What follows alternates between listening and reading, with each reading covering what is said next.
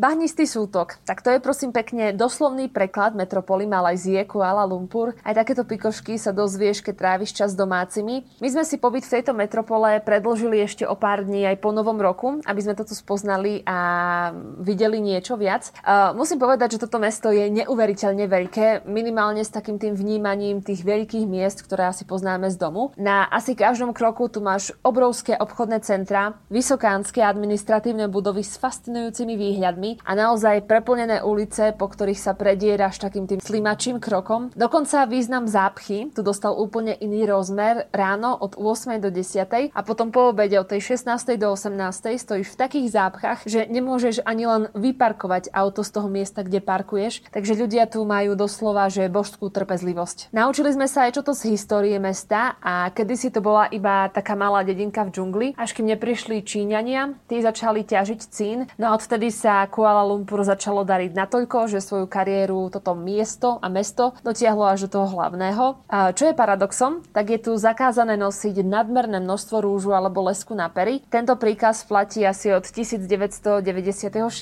lebo vtedajšia vláda sa domnievala, že práve to, že ženy nosia ten rúž a lesky, vedie k nejakým nepokojom a problémom v meste. A ďalšou zaujímavosťou je aj to, že v Malajzii nemá žiadne takéto slovíčko, keď si pripíjaš, ako máme veľmi na zdravie. A to je kvôli tomu, že je tu silné moslimské náboženstvo a dokonca alkohol tu iba tak nekúpiš. Musíš vyhľadávať špeciálny obchod a dokonca aj zaplatiť 100% daň. Takže e, oslava Nového roka nás vyšla na troška viac, ako sme možno rátali. Čo je ale skvelé na tomto meste, tak je to, že sa dá spoznať úplne zadarmo. Nie iba pre turistov, ale vlastne aj pre domácich tu chodia mestské autobusy a málo kto vie o tejto možnosti s turistov. Tieto linky tu sú rozdelené na také 4 farebné na linky a vlastne je iba na tebe, ktorú si vyberieš, na ktorú nastúpíš a je to potom super spôsob, ako za jeden celý deň môžeš vidieť celé mesto. Vystúpiš, kde chceš, nastúpiš, kde chceš a zdržíš sa fakt, ako dlho potrebuješ. A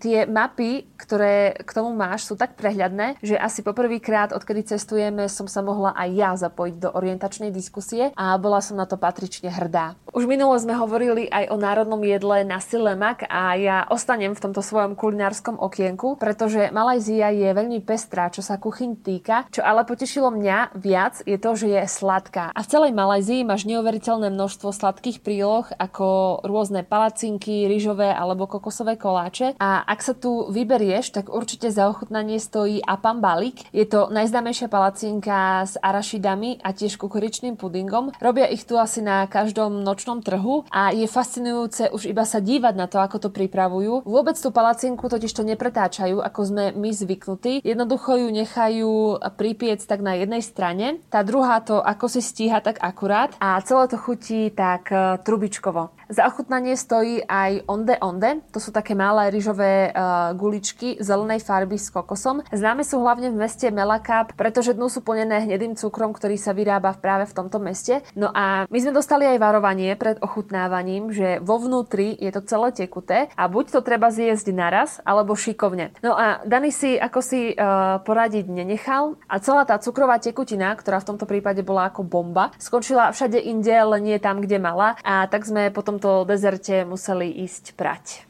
Z mestečka Melaka sme si urobili jednodenný výlet do susedného štátu Singapur. Prišli sme na autobusovú stanicu a v pokladni nášho prepravcu sme si vyzdvihli lístky, ktoré sme si objednali cez internet a k tomu sme dostali aj imigračné formuláre. Tie sme si hneď vyplnili, čo bol dobrý krok práve kvôli tomu, lebo na hraničnej kontrole je každá minúta dôležitá. A hneď poviem aj prečo. Na prechod cez hranicu do Singapuru sme totiž mali len 30 minút. Je to bohužiaľ pravidlo autobusových spoločností, ktoré si oni zaviedli, že budú čakať len 30 minút. Ak by sme nestihli prejsť cez kontrolu v tomto čase, autobus odíde bez nás, no a my bohužiaľ budeme musieť hľadať alebo čakať na ďalší spoj. Najprv nás čakala kontrola na strane Malajzie. Tá prebehla celkom rýchlo, musím uznať, a boli sme celkom radi, lebo mám pocit, do tých 10 minút sme už sedeli v autobuse. Autobus nás potom previedol cez most na druhú stranu a tam nás čakala druhá kontrola. Tá už trvala asi takých 25 e, minút, čo už sme boli dosť nervózni. Mali sme šťastie, lebo naša rada sa hýbala najrýchlejšie. Napríklad naši cestujúci, ktorí s nami cestovali v autobuse, sa dostali do druhej rady a bohužiaľ tí nestihli prejsť v tomto čase, v tomto limite ceste cez kontrolu a tým pádom autobus odišiel. Singapur je jedno z najčastejších a najviac upravených miest, aké som kedy videl. Keď sme sa s Myškou rozprávali s miestnymi, zaujali nás hlavne príkazy a zákazy, ktoré tu platia. Niektoré sú vážne bizarné. Napríklad je zakázané prekročenie na červenú na prechode prechodcov, jedenie v metre,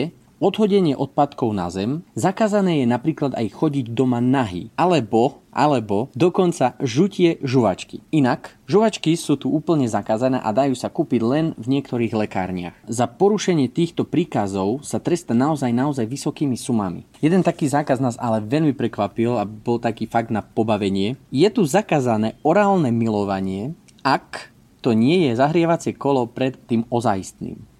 Čo dodať? Život je fakt rôznorodý.